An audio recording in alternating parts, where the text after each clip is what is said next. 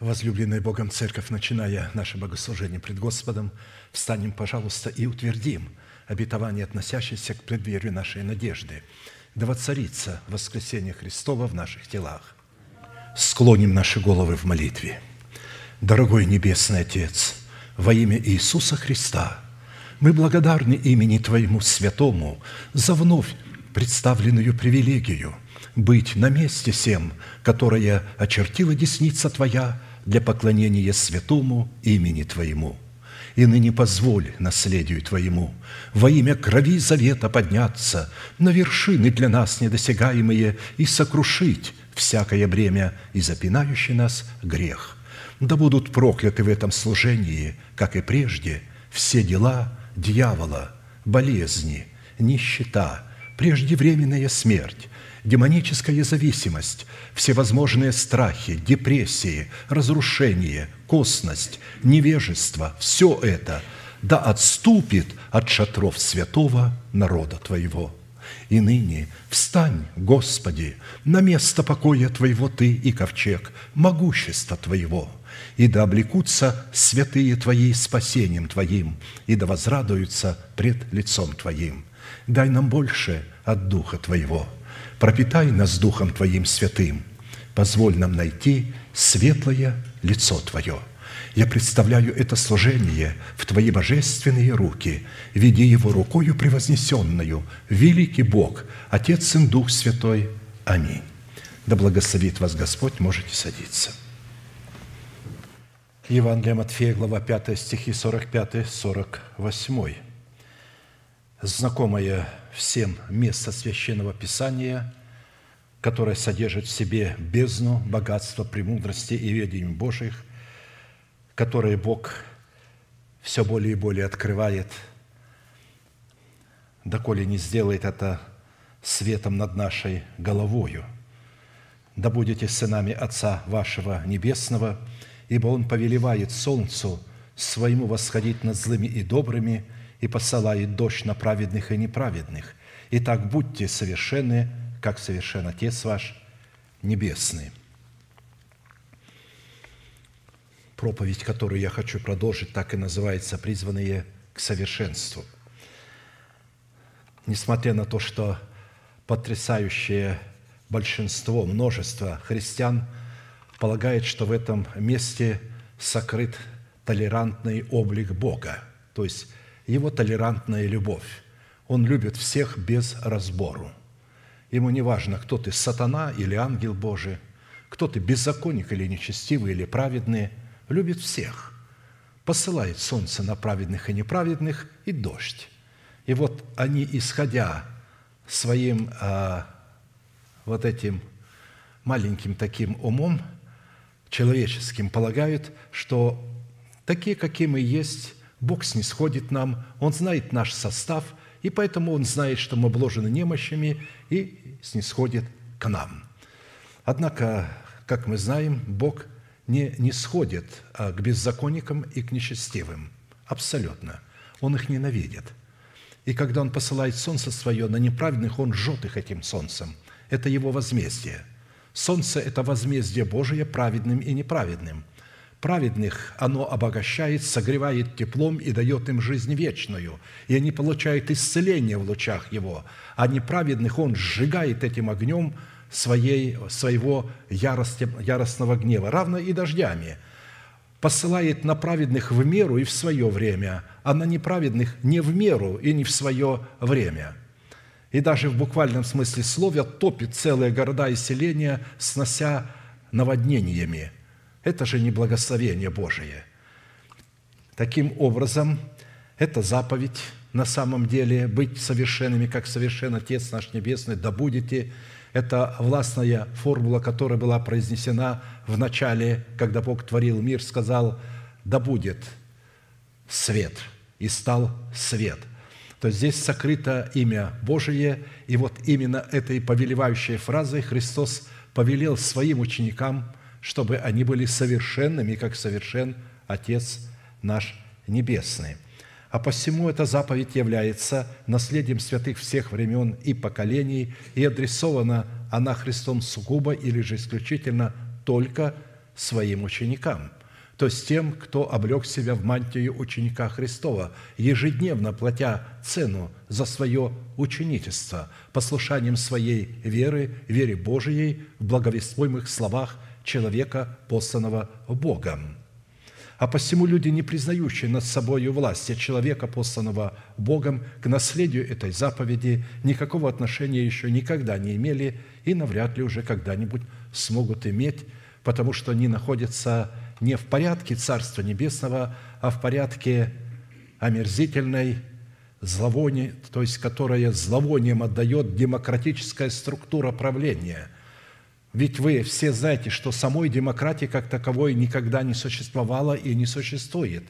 Демократия – это просто скрытая власть эгоистического человека, правительства. Оно прикрывается демократией, что все вы свободны, можете делать все, что хотите.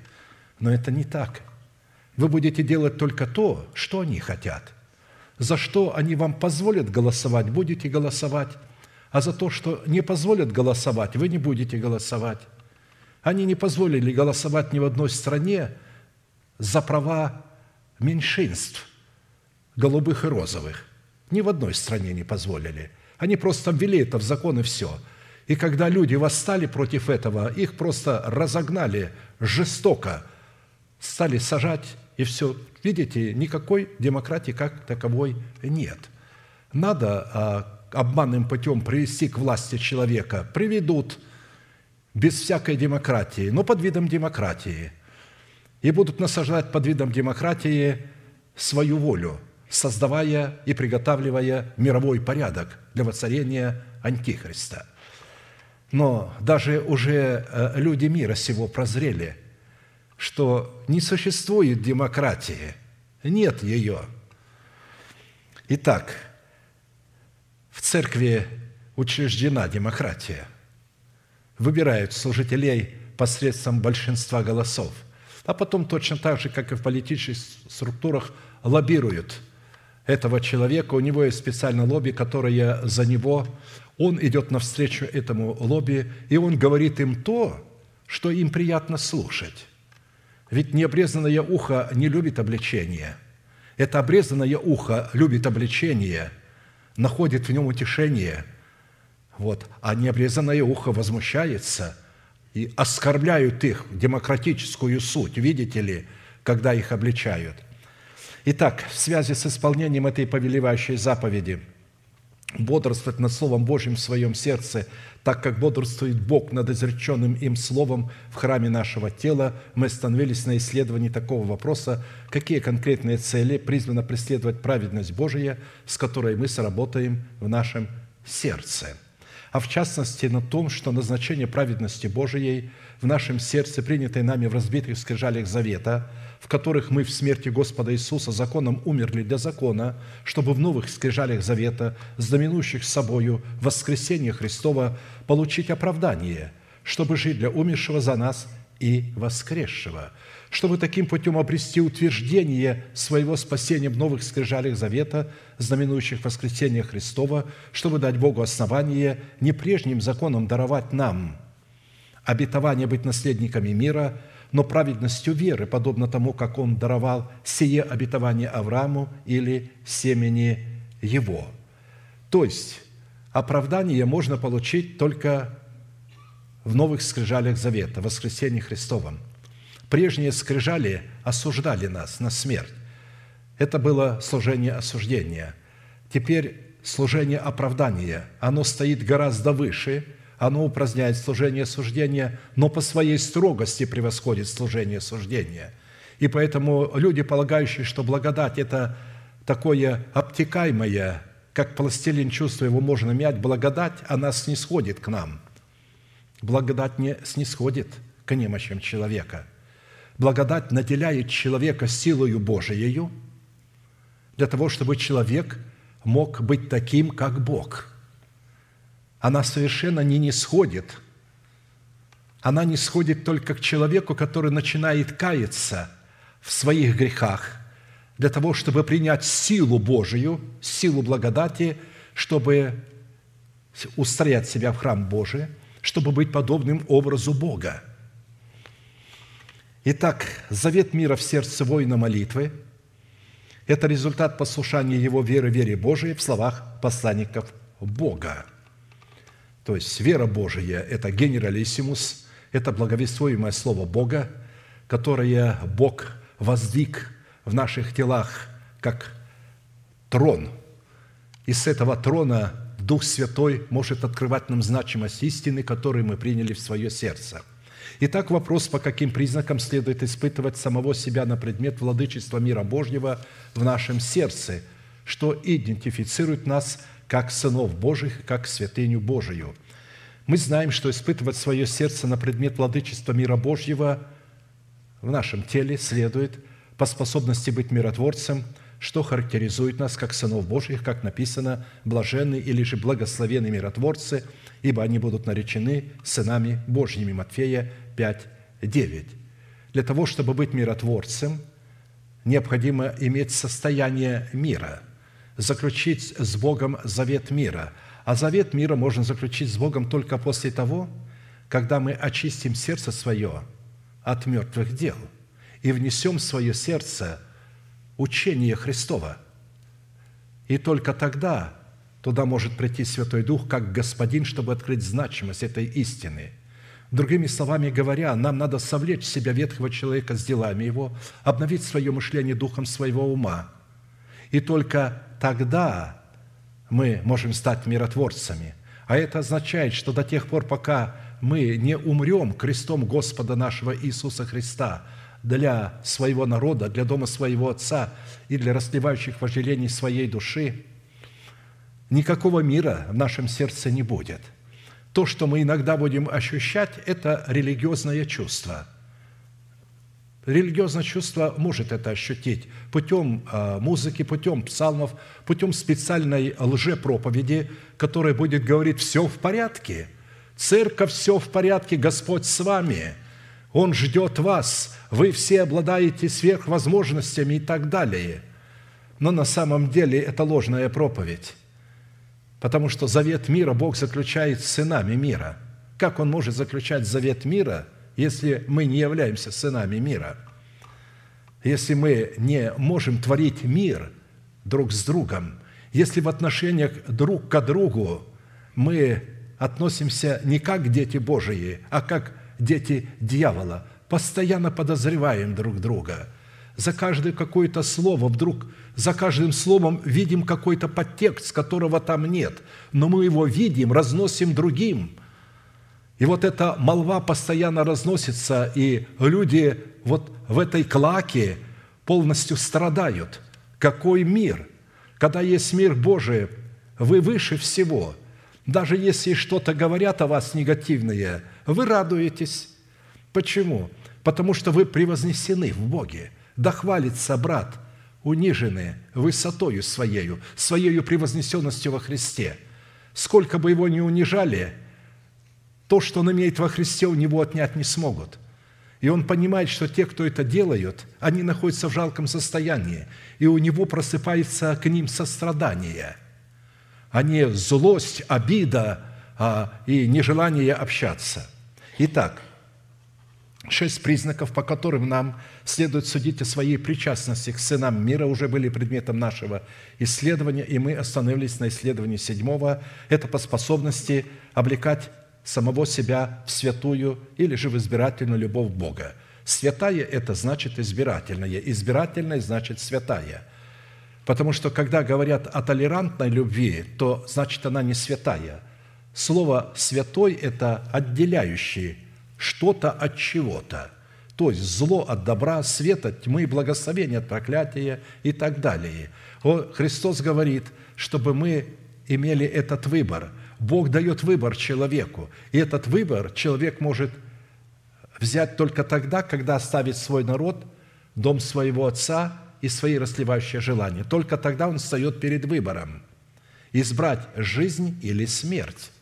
А до этого у человека нет выбора – как он может делать выбор, будучи рабом греха, называя себя свободным во Христе Иисусе и полагая, что свобода – это, как понимаю, вот как мне Бог дал понимать, Вот так и буду понимать, в этом и есть свобода. Так учат они.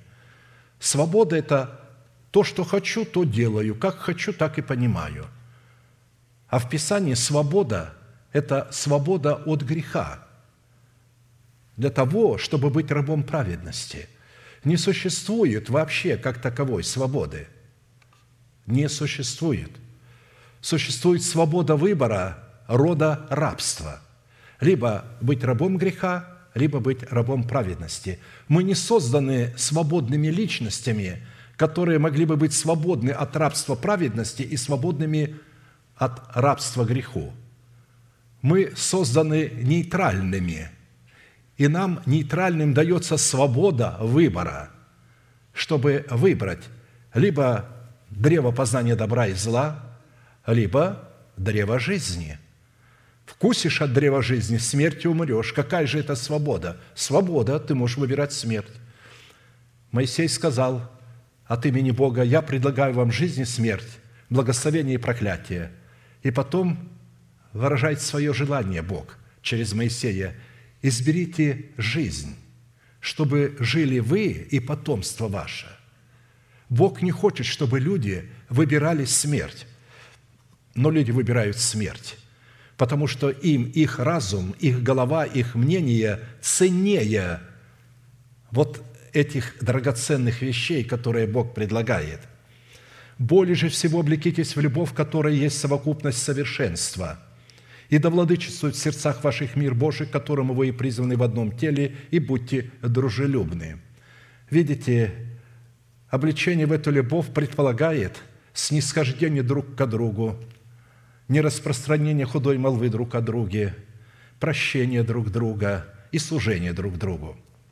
В Писании святая или же избирательная любовь Бога Агапи представлена в Писании Духом Святым в свете семи неземных достоинств или же составляющих через благовествуемое слово апостолов и пророков, которые по своей сути являются неизменными природными свойствами Бога. Это добродетель, рассудительность, воздержание, терпение – благочестие, братолюбие и любовь. Это записано 2 Петра 1, 2, 8. И в этих свойствах, которые растворены друг в друге, подтверждают истинность друг друга, раскрыто сердце Небесного Отца. И когда мы обрекаемся в эти свойства, в плод Духа, который обладает этим свойством, когда мы взращиваем из семени оправдания плод правды, то плод правды обладает этими свойствами. И тогда наш дух уподобляется Богу. Он становится подобным Богу. Но, как мы с вами говорили, задача духа или же то, что поставлено для него ответственностью и призванием – спасти нашу душу и наше тело, в котором он живет. Когда наш дух возрождается от Бога, он возрождается в тленном теле и в смертной душе. Его задача – спасти душу от смерти – и тело от тления. И если он этого не сделает, он погибнет, и имя его будет изглажено из книги жизни. И поэтому Святой Дух через своих посланников учит, каким образом умертить свою душу во Христе Иисусе, погрузить ее в смерть, и каким образом получить ее в новом качестве, чтобы посредством обновленного ума начать процесс – обличение самого себя в нового человека или же воскресение Христова.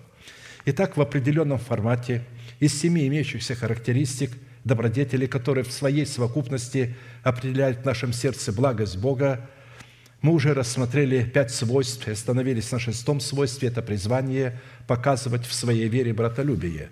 Наличие этой возвышенной и благородной составляющей в показании нашей веры братолюбия переводит нас из состояния вечной смерти в состояние вечной жизни. Мы знаем, мы не чувствуем, потому что вера – это не то, что я чувствую, а вера – это то, что я знаю.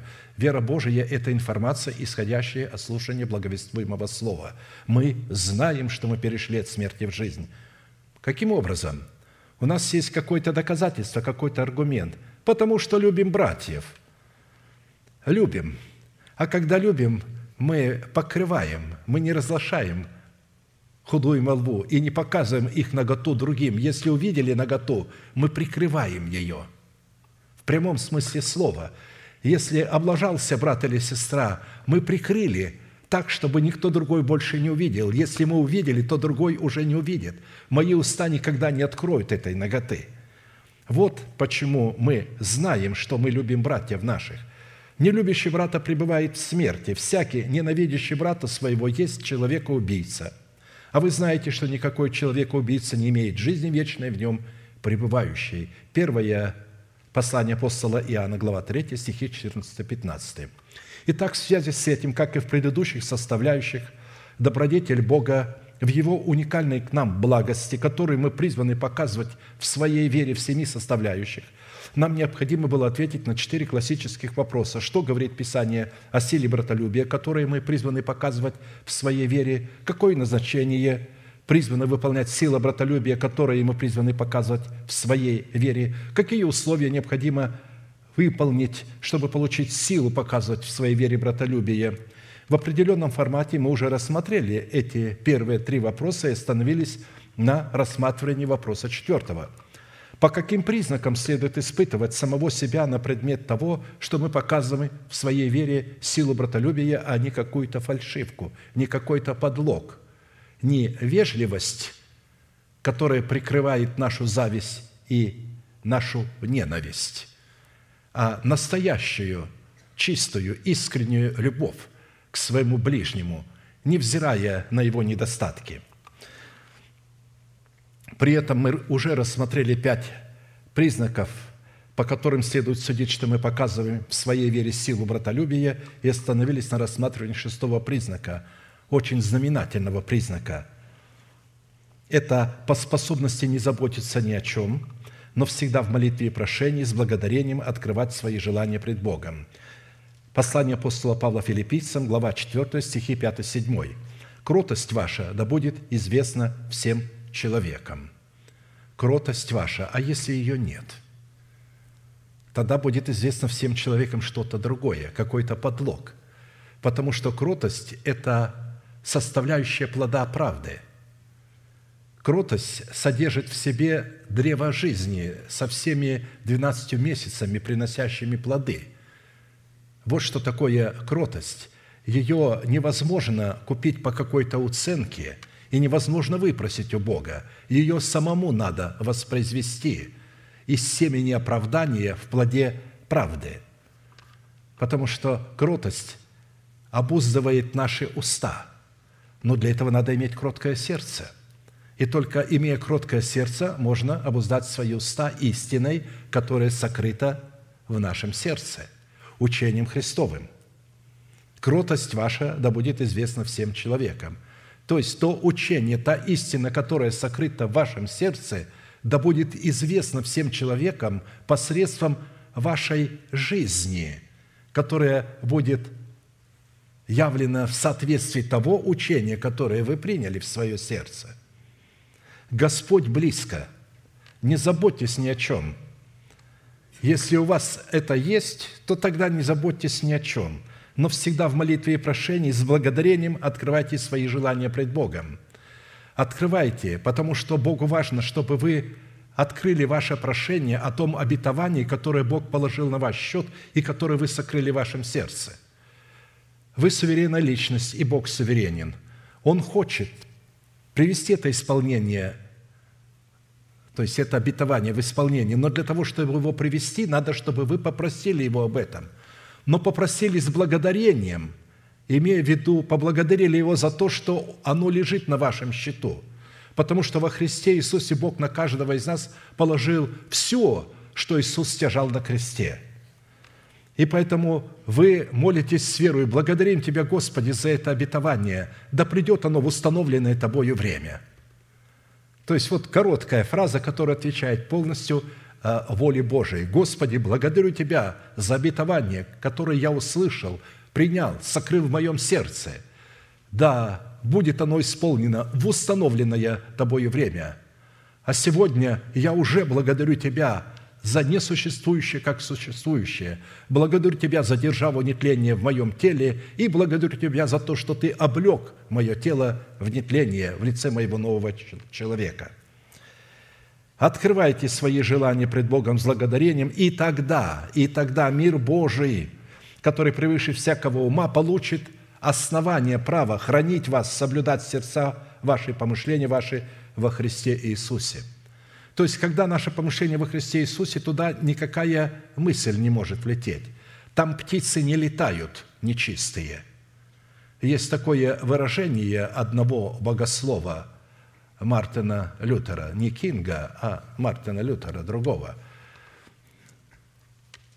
Говорит, вы не можете запретить птицам летать над вашей головой, но вы можете запретить им видеть гнездо на вашей голове, потому что Иисус сказал человеку, который сказал, «Господи, я хочу пойти за Тобою». А он говорит, ты не можешь пойти за мною, потому что моей головы негде преклонить в твоем сердце. У тебя есть гнезда для птиц и норы для лисиц. Ты больше веришь пророчествам, которыми пророчествуют люди, вопреки моего слова. И ты больше веришь вот тем мыслям, которые пришли в тебе, нечестивые мысли, ты свели гнездо, а ты потом эти мысли облекаешь в добрые одежды и говоришь, это Дух Святой послал их мне, то, конечно же, это говорит о том, что у тебя еще нет взращенного плода кротости, и твои помышления не находятся во Христе Иисусе. Откровенно вам скажу, что меня не посещают какие-либо другие мысли, внезапно пришедшие, и мне надо отгонять их как-то, как это делал Авраам. Ведь э, было время, когда Авраам отгонял хищных птиц от своей жертвы. Они хотели пожать образно, они летали, но он не дал им приблизиться туда. Но после этого, когда Бог после этой жертвы заключил с ним завет, после этого уже не надо было Аврааму отгонять хищных птиц. Авраам попал в такое положение, в такие отношения с Богом, где уже этих птиц не было. Там были только другие птицы, это были откровения Божии – это было откровение Святого Духа, которое открывало значимость в сердце. Итак, мы отметили, что в данном месте Писания характер плода Духа в свойстве кротости, посредством которой мы призваны обуздывать свои уста и быть светом для мира, а обуздывать свои уста именно истиной, сокрытой в нашем сердце, и именно этой истиной, сокрытой в нашем сердце, быть светом для мира, представлен характер – дел плоти, который обнаруживает себя в свойстве непокорности истины или неверия истине. То есть он представлен в свойстве кротости, которая противостоит непокорности истины. Вот давайте прочтем «Дела плоти, они известны, они суть прелюбодеяние, блуд, нечистота». Притом, когда говорится, человек может не блудить на самом деле, в прямом смысле слова, но он, а, а, как мне исповедовались определенные люди, довольно часто молодые, пожилые, среднего возраста, достопочтенные братья и сестры, замужние, женатые и неженатые. Пастор, что делать? Не хочу этого. Но когда я смотрю на любую женщину, я вижу ее голой, я ее раздеваю. Что делать? Я вижу всех мужчин голыми. Я их раздеваю – и мысленно произвожу с ними секс. То есть они поняли это только через проповедь, что, а иначе это есть у всех, но они не раскрывают.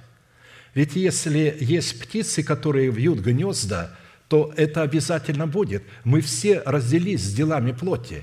Дела плоти, блуд – это небесы блуда. Это дела плоти, мы родились. Нам передана эта блудная натура – по генетической линии, она живет в каждом из нас до тех пор, пока мы не упраздним ветхую натуру силой креста Христова. И тогда этого больше не будет. Эти птицы не будут больше летать. И вот дела плоти, которые противопоставлены кротости, то есть плоду Духа, это суть прелюбодеяния, блуд, нечистота, непотребство, идолослужение, когда человек берет божественные благословения, которые призваны быть его слугами, а он становится слугою этих благословений. Это есть идолослужение. Волшебство – это когда человек не покоряется слову человека, посланного Богом, и говорит, а я так не понимаю, а вот так вот будет лучше. И тогда Самуил сказал Саулу, когда тот сказал, мне э, так решилось в себе, что так будет лучше, если мы лучшее, э, значит, возьмем для приношения Господу Богу твоему. Видите, э, его Бог и Бог Самуила разные боги получается. Он не сказал Господу Богу нашему, он говорит Господу Богу твоему. И Самуил сказал, знаешь, то, что ты сделал, это волшебство и колдовство – это непокорность, это волшебство и колдовство. Это вражда, ссоры, зависть, гнев, распри, разногласия, соблазны. Когда человек соблазняется с всего. Вот. Ереси, ненависть, убийство, пьянство, бесчинство и тому подобное. Можно далее перечислять. «Предваряю или же предупреждаю вас, как и прежде предупреждал, что поступающие так Царство Божие не наследуют». Вы можете ходить в собрание, но если у вас это есть в ваших мыслях, и вы не способны обуздывать ваши мысли, если вы не обуздаете ваши мысли, язык вы никогда не обуздаете. Надо начать обуздание мысли, попросить Господа, чтобы Он научил вас, как обуздывать свои мысли. Потому что вы можете находиться в собрании телом, петь, а мысль ваша может делать абсолютно другое дело. То есть она может в это время раздевать братьев и сестер, ваша мысль во время пения. А вы будете петь устами, а, а мысль будет делать совершенно другое. Потому что гнездо свитое. И Христос говорит, я не могу жить в вашем сердце, я не могу вообще быть у вас. О Святом Духе нет никакой речи. Вы молитесь на языках, а мысли эти продолжают витать, никуда не делись. И эти говорения на иных языках не упраздняет ваши мысли. Потому что иной язык не дан для того, чтобы упразднять мысли. Для этого дан крест Христов – чтобы разрушить державу смерти, чтобы производителя греха убить, убрать его с трона. Плоть же Духа – любовь, радость, мир, долготерпение, благость, милосердие, вера, кротость, воздержание. На таковых нет закона. То есть они больше не находятся под стражей закона – который дает силу греху царствовать над их телами. Но те, которые Христовы, распяли плоть со страстями и похотями. А когда распяли, то мертвый уже ничего не может делать. А посему способность кроткого человека не заботиться ни о чем в сфере земного благополучия противопоставлена озабоченности человека, не могущего обуздывать желание плоти. Как написано, кроткий язык древа жизни, но не обузданы сокрушение духа. Притча 15.4. Напомню, озабоченность, ведущая к сокрушению духа, это узы страха человеческого, за которыми стоят бесчисленное множество фобий, страхов, которых на самом деле не существует. Но люди боятся этих фобий больше, чем самого страха. Точно так же люди больше боятся слухов о войнах, нежели самой войны.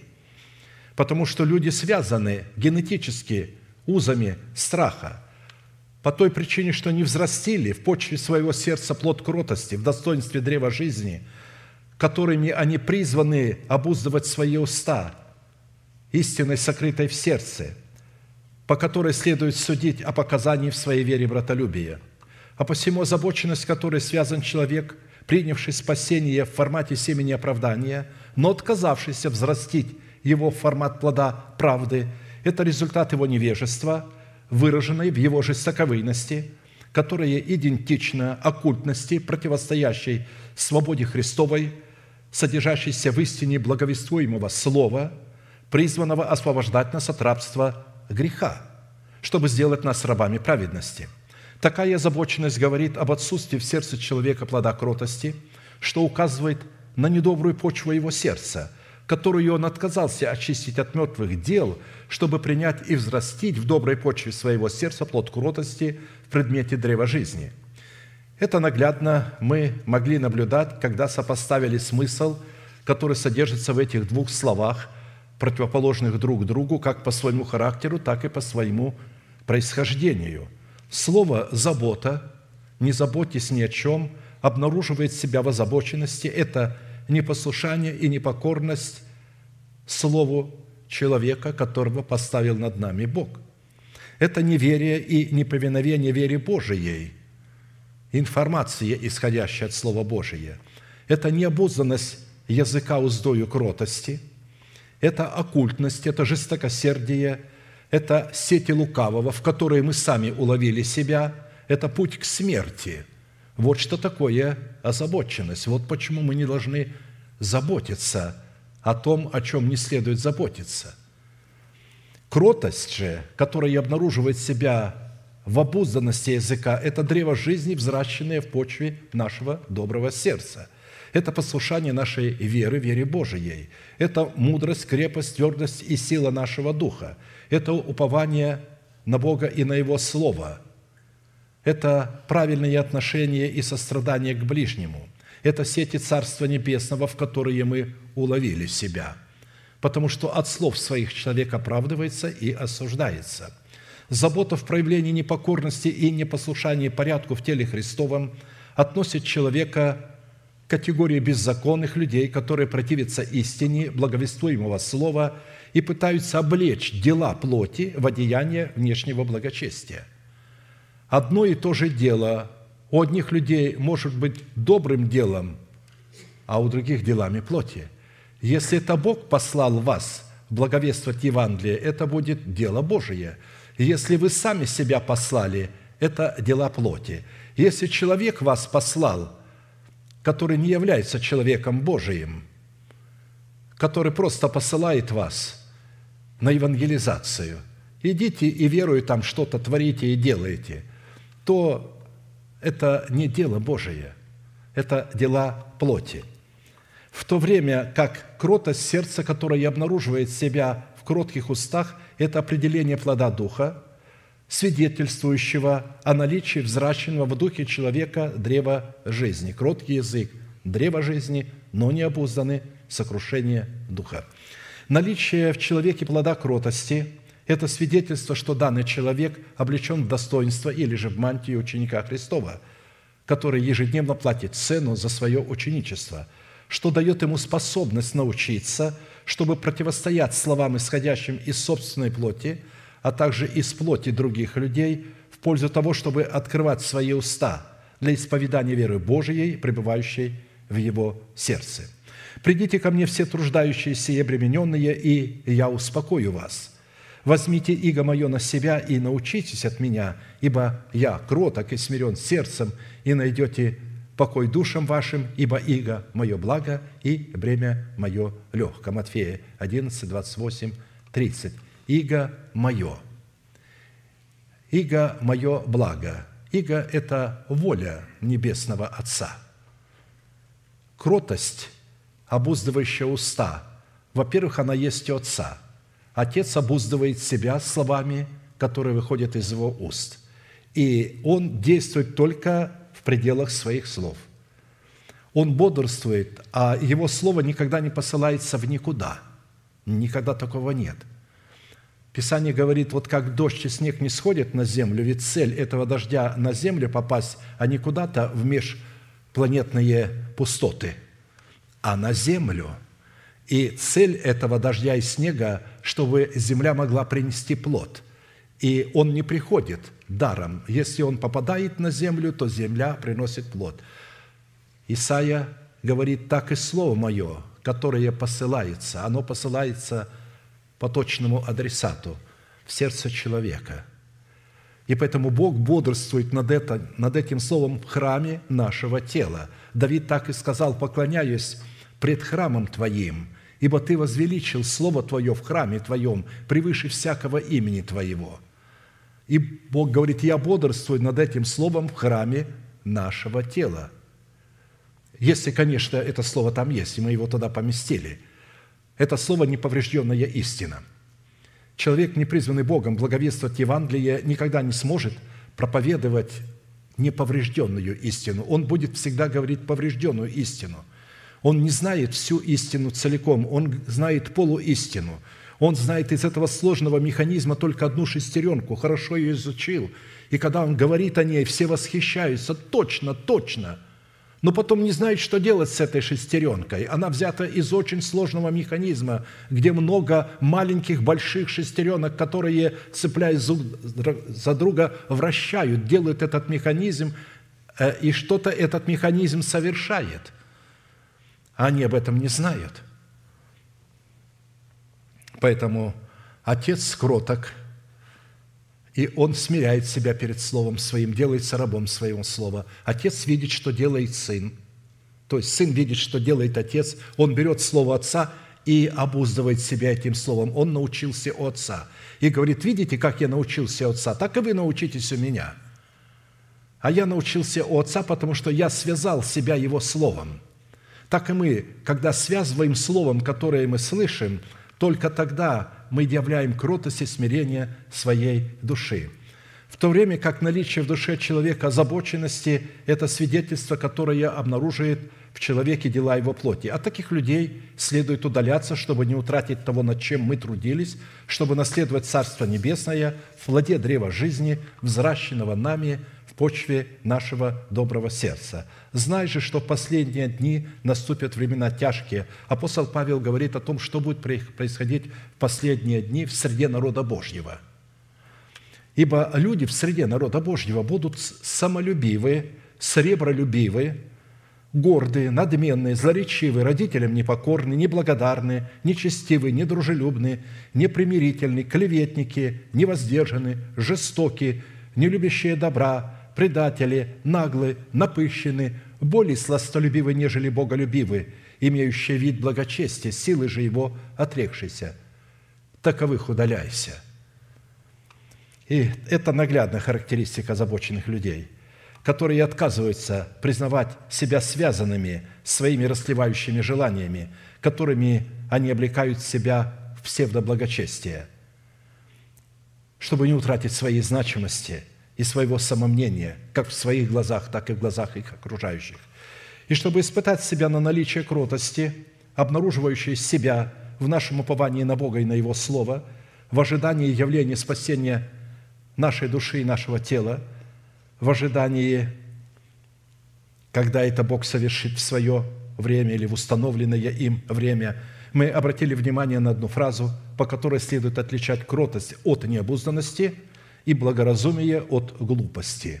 Это по нашей способности как раз открывать свои желания пред Богом в молитве и прошении с благодарением.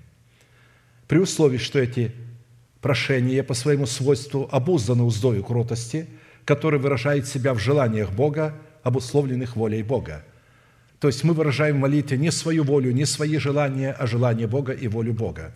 Это формат такой хвалы, в которой мы, повинуясь своей верой, вере Божией, почитаем себя мертвыми для греха, живыми же для Бога, называя несуществующую державу нетлением нашим тленом теле как существующую. Именно по наличию благодарного сердца, которое с благодарением открывает свои желания в молитве на исполнение воли Божией, следует определять в себе наличие плода кротости, потому что не обращать на себя благоволение Бога – это не иметь этой кротости. Вот когда вы хотите обратить на себя благоволение Бога, вы можете только в том случае, когда представляете в своей хвале свое тело в жертву живую, святую, благоугодную Богу, что дает Богу основание явить и утвердить нам свое спасение. То есть наша хвала призвана стать жертвой. Мы ее должны приносить в формате жертвы. Когда э, хвала приносится в формате жертвы, она зацепит сердце любого человека. Это не будет просто артистическая профессиональное сложенное пение, попадающее точно в такт и точно в мелодию. Это будет песня, которая будет волновать сердце Небесного Отца, возбуждать сердца ангелов к славословию, а сердца людей, которые будут слышать их, она будет топить их сердца. Вот почему многие люди, которые слушают песнопение нашей группы, они говорят, странно, мы слушаем и другие группы, профессиональные, которые поют эти же песни. Но когда слушаем ваше песнопение, мы не можем удержать слез. Оно живое. Мы начинаем видеть все то, что они поют. Когда другие поют, мы ничего не видим, но просто сама музыка, мелодия, возможно, как-то наше сердце успокаивает. А это не просто успокоение, это топит сердца. Так что, когда наша хвала, наша песня, наша молитва вообще любое наше действие облечено в жертву. Бог хочет, чтобы все было в жертву, потому что служить ближнему – это жертвовать. Это жертвовать временем, это жертвовать энергией, это жертвовать деньгами, это жертвовать, возможно, своим не только состоянием, но и своей честью, прикрывая поступок или наготу ближнего. Итак, кто приносит в жертву хвалу, тот чтит меня, и кто наблюдает за путем своим, тому явлю я спасение Божие. Псалом 49, 23. Кому Бог явит спасение? Тот, кто приносит свою хвалу в формате жертвы. Кто наблюдает за путем своим. То есть наблюдать за путем своим – это наблюдать за своим языком. Наблюдать за своим языком. А чтобы наблюдать за своим языком, вначале надо наблюдать за мыслями. За мыслями. Вот где пути, в мыслях. Как только вы начинаете овладевать и контролировать, управлять вашими мыслями, вы не заметите, что ваш язык уже подчинен вам, потому что мысли подчинены. Язык говорит то, что находится в ваших мыслях. Правда, иногда язык еще, знаете, что делает? Скрывает то, что есть в ваших мыслях. Как говорят э, философы этого мира, слова людей, они что делают? Они всегда скрывают то, что есть у них внутри. Прикрывают. Они не открывают, кто они на самом деле являются. А вот когда ваши мысли будут обновлены, будут в Боге, тогда и ваши слова будут обузданы уздою кротости. Итак, со стороны Бога явить нам благоволение в своем спасении в ответ на возносимую нами Богу жертвы хвалы, то есть хвалу в формате жертвы, это становится для нас гарантом исполнения нашего предназначения от подстерегающих и преследующих нас врагов – а посему нам необходимо было вспомнить критерии, определяющие в Писании сущность легитимности хвалы, призванная являться признаком братолюбия, то есть признаком хвалы, которая приносится в формате жертвы. Назначение, которое призвано выполнять хвала в формате жертвы, в показании силы братолюбия, условия, возводящие нашу хвалу в статус легитимности, по которым следует судить показания в своей вере братолюбия – мы уже рассмотрели эти первые три вопроса, остановились на рассматривании вопроса четвертого. По каким признакам следует судить, что хвала, которую мы приносим Богу, присутствует в атмосфере братолюбия, которая переводит нас из смерти в жизнь? Итак, первая составляющая, признак, по которому следует определять суть подобающей хвалы, исходящей из нашего сердца в атмосфере братолюбия – призвана испытываться по нашей способности обращаться к Вседержителю на предмет устроения самого себя в дом духовный и священство святое. Если ты обратишься к Вседержителю, то вновь устроишься.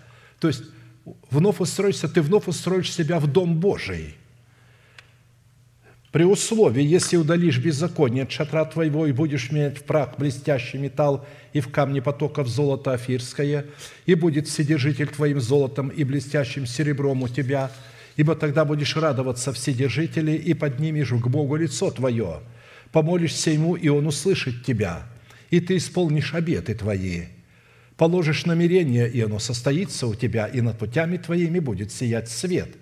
Когда кто уничтожен будет – ты скажешь возвышение, и Он спасет поникшего лицом, избавит и небезвинного, и Он спасется чистотою рук твоих». Иова 22, 23, 30. Итак, испытывать себя на предмет того, что наше тело устроено в храм Божий, и что хвала, которую мы приносим Богу, она приносится, то есть в формате жертвы, и это переводит нас из смерти в жизнь, потому что, общаясь друг с другом в атмосфере такой хвалы, мы переходим из смерти в жизнь.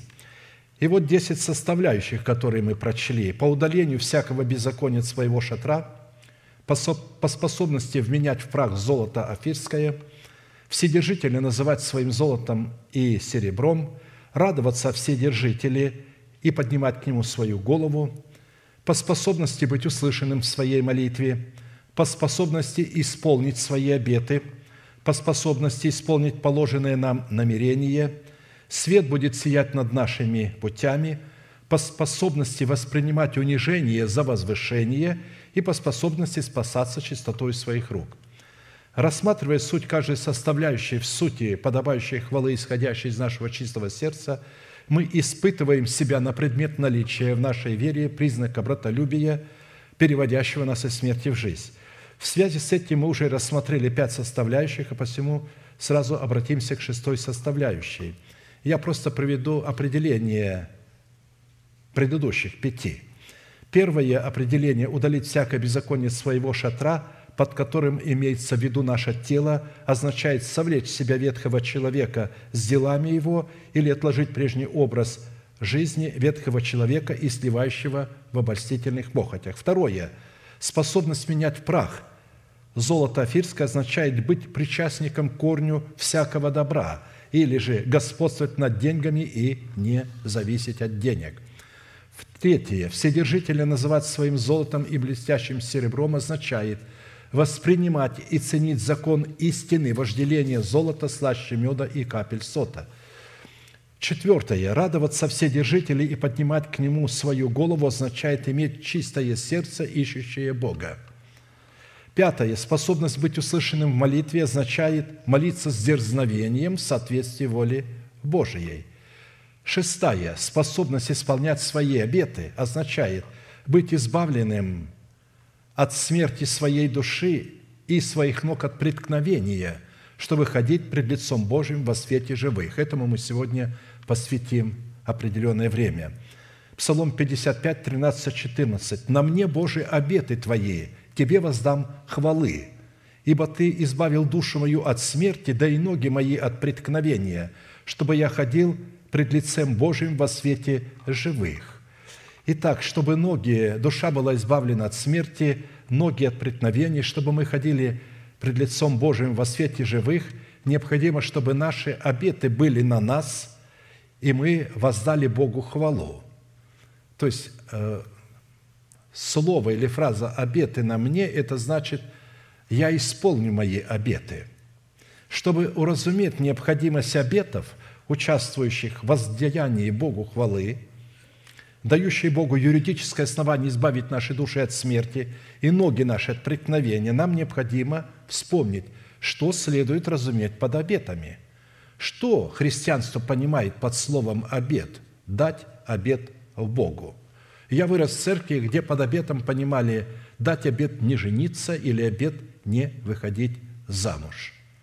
А потом я стал свидетелем, даже в нашем собрании, когда люди выходили и давали обеты, я даю обет Богу, что не буду пить больше попсиколы.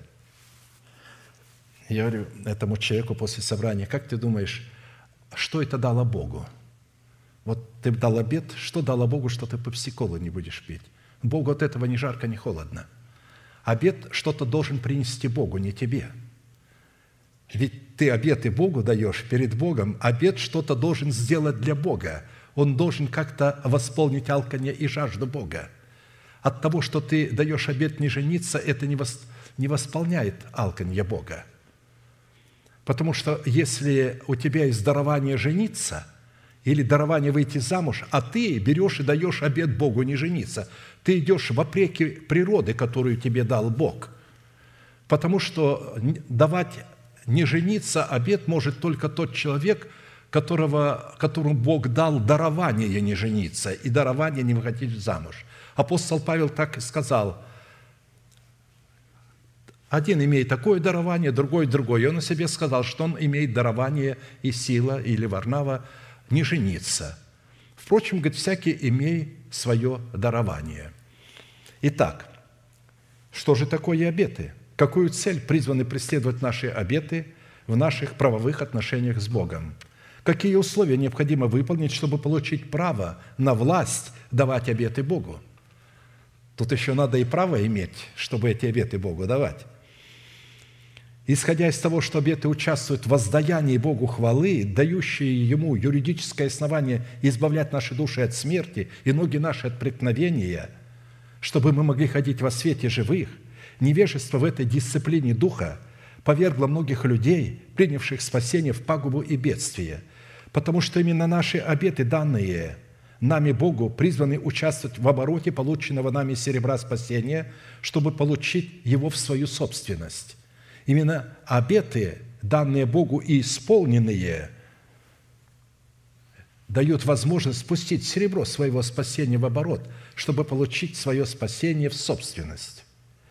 Или что следует разуметь под обетами и какую цель призваны преследовать обеты в обороте полученного нами серебра спасения, чтобы получить его в свою собственность.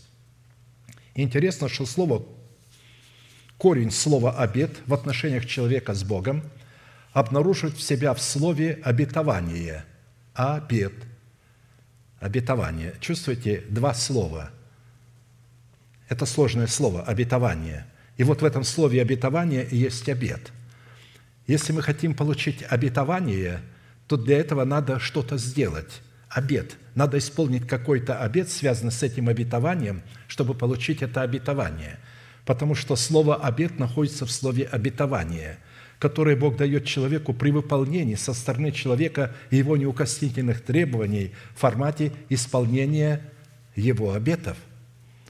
Итак, давайте посмотрим в Писании, что такое обет. Первое. Обет – это место, на котором призвано происходить обоюдное соглашение, договор или клятва между человеком и Богом. Иаков же вышел из Версавии и пошел в Харан, и пришел на одно место и оставался там ночевать. Остался там ночевать, потому что зашло солнце. И взял один из камней того места и положил себе изголовьем, и лег на том месте – и увидел во сне, вот лестница стоит на земле, а верх ее касается неба.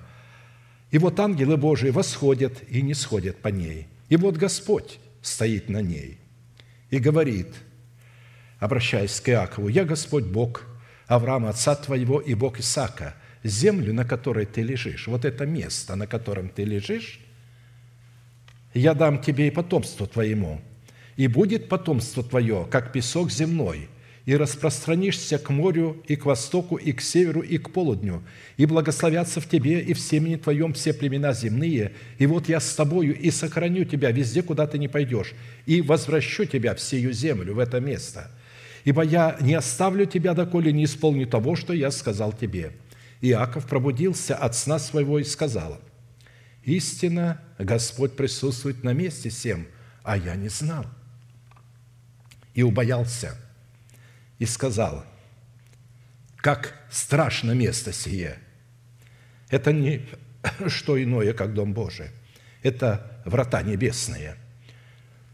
То есть Бог показал ему на этом месте свою церковь. Потому что вратами неба является церковь. Она не преддверием церкви является, а вратами – и вот он увидел, он сказал, это врата небесные. И встал Иаков рано утром, взял камень, который он положил себе изголовьем, поставил его памятником и возлил елей наверх его, и нарек имя месту тому Вифиль. А прежнее имя того города было Луз. И положил Иаков обед. Где положил? Посмотрите, где обеты даются. Не в твоей комнате, а на месте, которое Бог положил память, где он будет обитать. Он э, на это взял, возлил елей и поставил его памятником, и нарек Вифиль ему, и положил Иаков обед, сказав, «Если Бог будет со мною и сохранит меня в пути, всем, в который я иду, и даст мне хлеб есть, и одежду одеться, и я в мире возвращусь в дом отца моего, и будет Господь моим Богом, то этот камень, который я поставил памятником, будет домом Божиим. И всего, что ты, Боже, даруешь мне, я дам тебе десятую часть».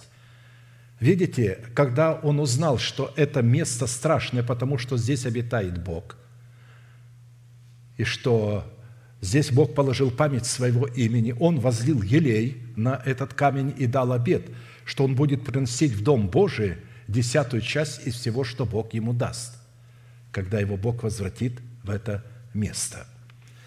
С одной стороны, образом земли, на которой лежал Иаков, является образ нашего тела, которое Бог поклялся отдать в нашу собственность или же в собственность нашего спасения.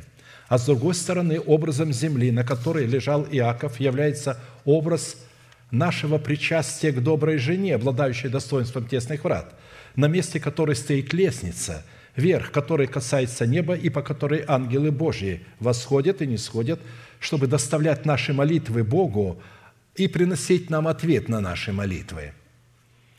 Если в собрании, которое мы посещаем, не проповедуется учение о спасении нашей души и о усыновлении нашего тела искуплением Христовым, в котором в преддверии нашего восхищения будет разрушена держава смерти – а на ее месте будет воздвигнута держава жизни, посредством которой наши тела будут обличены в воскресении Христова в лице нашего человека, то такое собрание не может являться для нас тем местом, на котором может происходить молитвенный диалог с Богом в статусе царя, священника и пророка.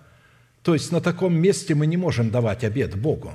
Мы раскрываем суть обета – на каком месте он может даваться и что такое обед. А следовательно, в таком собрании будут, будет отсутствовать обед, состоящий в отдавании на этом месте Богу десятин, посредством которых человек мог бы дать Богу юридическое основание установить свое тело искуплением Христовым. Видите, обед, который мы даем в крещении водою, это же обед – и в этом обете основополагающей заповедью является приношение десятин. То, что было в Едемском саду, основанием взаимоотношений Бога с человеком, не прикасайся к древу познания добра и зла. Это моя собственность. Десятина – это моя собственность. И он возлил и сказал, а я вот на этом месте принесу в этот дом эту десятину. То есть это одна из составляющих обета – Вторая составляющая обет – это место обоюдного обещания, заклятия или обязательства, необходимое для заключения завета с Богом.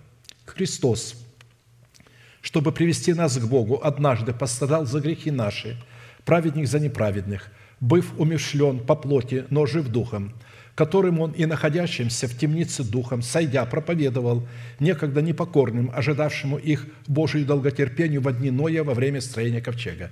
Видите, в дни строения ковчега это значит, а, он пришел, а, то есть во времена Ноя к тем людям, которые жили вместе с Ноем, и через Ноя благовествовал им, чтобы они покаялись, что Бог наведет потоп на землю – но э, Ной э, мог спасти этим откровением только самого себя и свой дом, в котором немногие, то есть во время строения ковчега, в котором немногие вот от этого того, что Бог, сойдя к ним в лице Ноя, проповедовал, в котором немногие, то есть восемь душ спаслись от воды – так и нас, подобно всему образу крещения, не плоской нечистоты мытия, но обещание, обед Богу доброй совести спасает воскресением Иисуса Христа, который вошед на небо, пребывает одесную Бога, и которому покорились ангелы и власти и силы. 1 Петра 3, 21.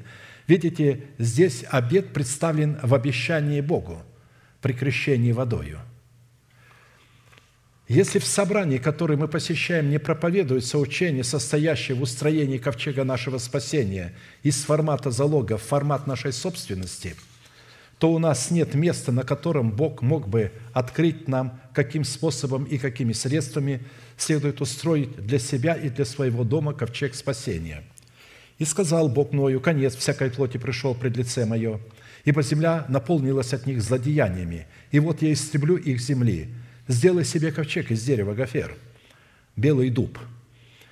Отделение сделай в ковчеге, смоли его смолою внутри и снаружи, и сделай его так. Длина ковчега 300 локтей, ширина его 50 локтей, а высота его 30 локтей. И сделай отверстие в ковчеге, и в локоть сведи его вверху. И дверь в ковчеге сделай сбоку его, устрой в нем нижнее, второе и третье жилье. И вот я наведу на землю потоп водный, чтобы истребить всякую плоть в которой есть дух жизни под небесами, все, что есть на земле, лишится жизни. Но с тобою я поставлю завет мой, и войдешь в ковчег ты, и сыновья твои, и жена твоя, и жены сынов твоих с тобою. Веди также в ковчег из всех животных и от всякой плоти по паре, чтобы они остались с тобою живых, мужского пола и женского, пусть они будут. Из птиц породу их, и из скотов породу их, и из всех присмыкающихся по земле породу их, и из всех по паре войдут к тебе, чтобы остались живых. Ты же возьми себе всякой пищи, какую питаются, и собери к себе, и будет она для тебя и для них пищею. И сделал Ной все, как повелел ему Бог, так он и сделал. То есть, написано, и сделал он, это значит, он исполнил свой обет. Бог дал ему обетование, и в этом обетовании, видите слово «обет», «обетование», чтобы это обетование исполнилось, и чтобы Бог мог его спасти, Ной должен был исполнить обет. Вот Давид сказал, эти обеты на мне. Он исполнил обет, он устроил ковчег в точности из того материала, из которого сказал Бог, и точно по тем размерам, которые указал Бог. И собрал туда пищи, и собрал туда свою семью и всех животных, которых сказал Бог. И когда он это сделал, то Бог выполнил со своей стороны обещание, потому что он исполнил свой обет. И обетование пришло в силу, и Бог спас его от потопа посредством ковчега. А посему после того, когда Ной со своей стороны сделал ковчег спасения для своей души, для своего тела, погрузив себя и свой дом в смерть Господа Иисуса в водах потопа, Бог вывел его из ковчега и вел его в воскресение Иисуса, заключив с ним обещанный им завет. В-третьих, третья составляющая. Обет – это место, устроено для нас Богом во Христе Иисусе в лице доброй жены, обладающей статусом тесных врат – где Он получает основание избавлять душу нашу от смерти и ноги наши от преткновения, чтобы мы могли ходить пред лицом Божьим во свете живых. Враги мои обращаются назад, когда я взываю к Тебе. Из этого я узнаю, что Бог за меня. В Боге восхвалю я Слово Его, в Господе восхвалю Слово Его, на Бога уповаю, не боюсь. Что сделает мне человек? На мне Божие обеты Тебе, Тебе воздам хвалы ибо Ты избавил душу мою от смерти, да и ноги мои от преткновения, чтобы я ходил пред лицем Божьим во свете живых». То есть, во-первых, Давид выполнил те заповеди, которые дал Бог ему. Он их выполнил. Как мы можем это знать? Написано, он пас овец своего отца. Он пас мышление своего отца – он не говорил, а я так не понимаю. Отец, это несправедливо, что ты э, дал мне овец, я пасу, а старшие имеют своих овец, свои стада, а у меня нет моего стада. Я хотел бы иметь мое стадо. Так вот, именно благодаря тому, что те имели свои стада, они не могли стать царями, священниками и пророками. А за то, что он пас овец отца своего, он стал царем, священником и пророком – в-четвертых, обет в формате клятвы, обуславливающий закон Бога в святости истины – это вечное место жилища Бога, состоящее в нашем сердце в достоинстве покрова двух крыл в формате Тумима и Урима, под которыми мы можем покоиться. Обетование Тумима и Урима для того, чтобы Урим и Тумим могли пребывать в нашем сердце, мы со своей стороны должны сделать, мы должны исполнить обет – который состоит в том, чтобы поместить в свое сердце истину через благовествуемое слово, неповрежденную истину, и затем принять Святой Дух в достоинстве Урима, чтобы он открывал значимость этой истины. И вот когда мы это делаем, то тогда это дает Богу основание исполнить свою часть в завете. Потому что именно под покровом этих двух крыл Бог получает основание слышать наши обеты – и заповедовать милости и истине охранять нас, в то время как мы получаем способность вечно восхвалять Бога и исполнять наши обеты всякий день. «Да живу я вечно в жилище Твоем и покоюсь под кровом крыл Твоих, ибо Ты, Боже, услышал обеты мои, услышал, я их исполнил». Ты услышал. То есть услышал, это говорит о том, что Давид исполнил эти обеты. То есть он исполнил ту часть, которая лежала на нем, для того, чтобы Бог исполнил свою часть того обетования, которое Бог дал ему. Ты исполнил обеты мои и дал мне наследие боящихся имени Твоего. То есть в этом обете было наследие боящихся имени, в обетовании. Но чтобы это обетование стало его, там есть слово «обет», первое, где он должен был исполнить его, и тогда Бог выполнял свою часть. Приложи дни ко дням царя, лета его продли в рот и рот, да пребудет он вечно пред Богом. Заповедую милости и истине охранять его, и я буду петь имени Твоему вовек, исполняя обеты мои всякий день».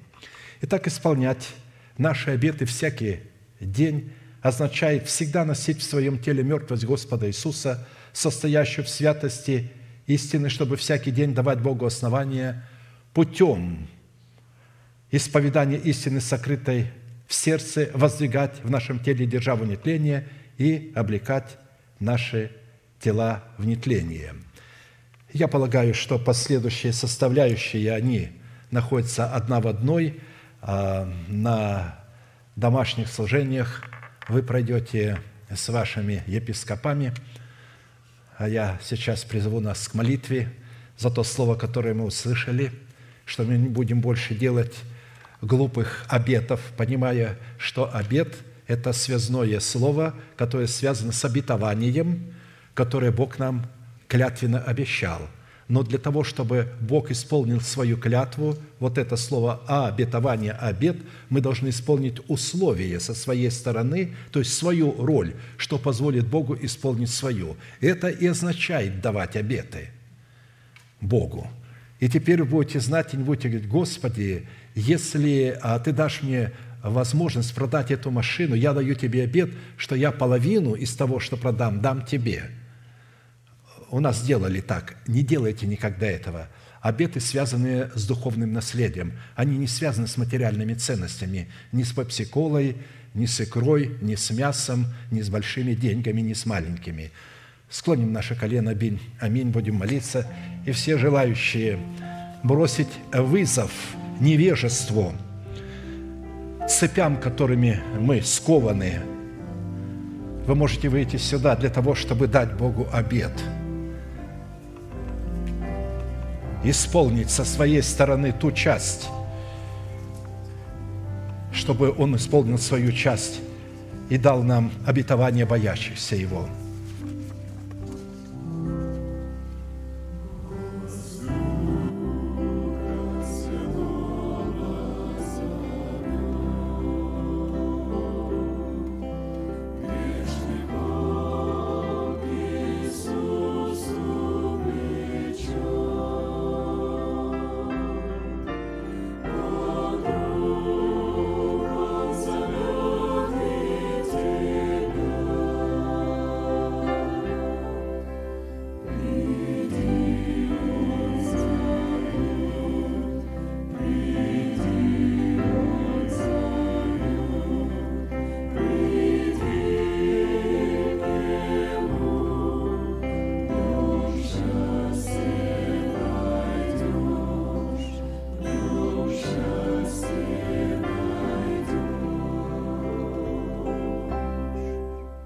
Я буду молиться вместе с вами вашей молитвой.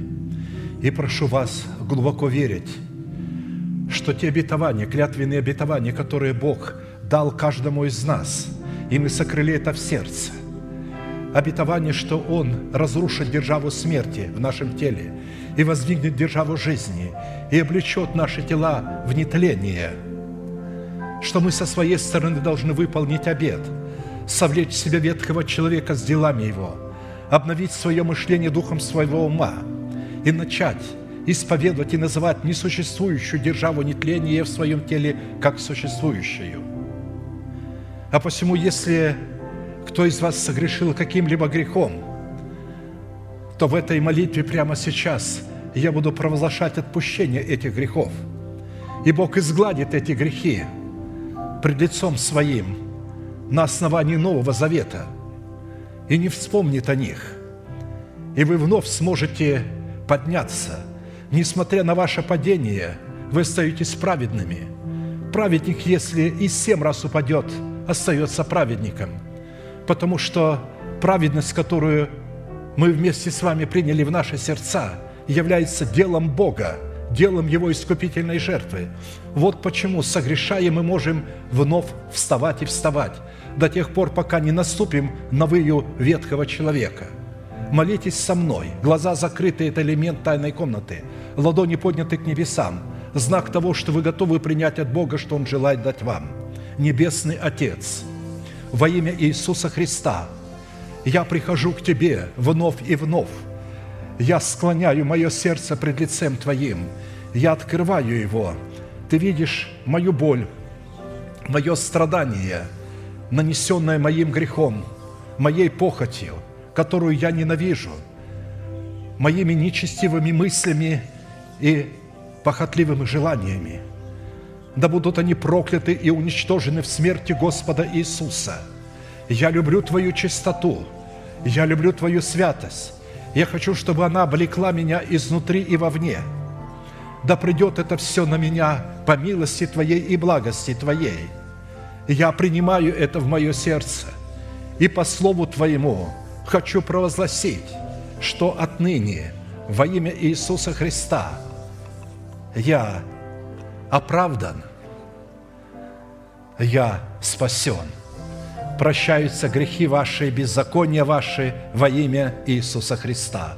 Да благословит тебя Господь, да презрит на тебя светлым лицом своим и помилует тебя и дадаст тебе мир.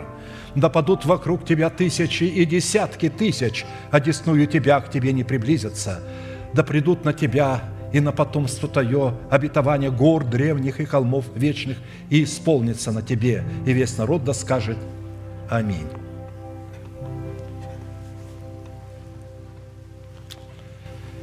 Итак, закрепим в сердце то слово, которое мы сегодня услышали, что обед – это та роль или та часть, которая принадлежит нам, чтобы мы могли получить спасение или клятвенное обетование.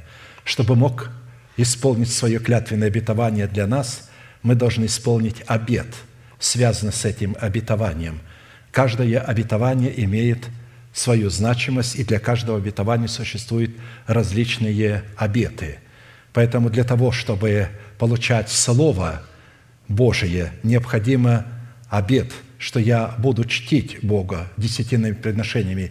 И когда вы приносите и чтите Бога десятинными приношениями, вы можете говорить, Господи, я исполнил обеты мои или обеты мои на мне, посему я могу приносить жертву хвалы. Поэтому сегодня мы получили это, это слово вновь. Мы уже слышали о нем, но сегодня Бог его снова нам провозгласил. А теперь провозгласим наш неизменный манифест – могущему же соблюсти нас от падения и поставить пред славою Своею непорочными в радости, единому, премудрому Богу, Спасителю нашему, через Иисуса Христа, Господа нашего, слава и величие, сила и власть, прежде всех веков, ныне и во все веки. Аминь.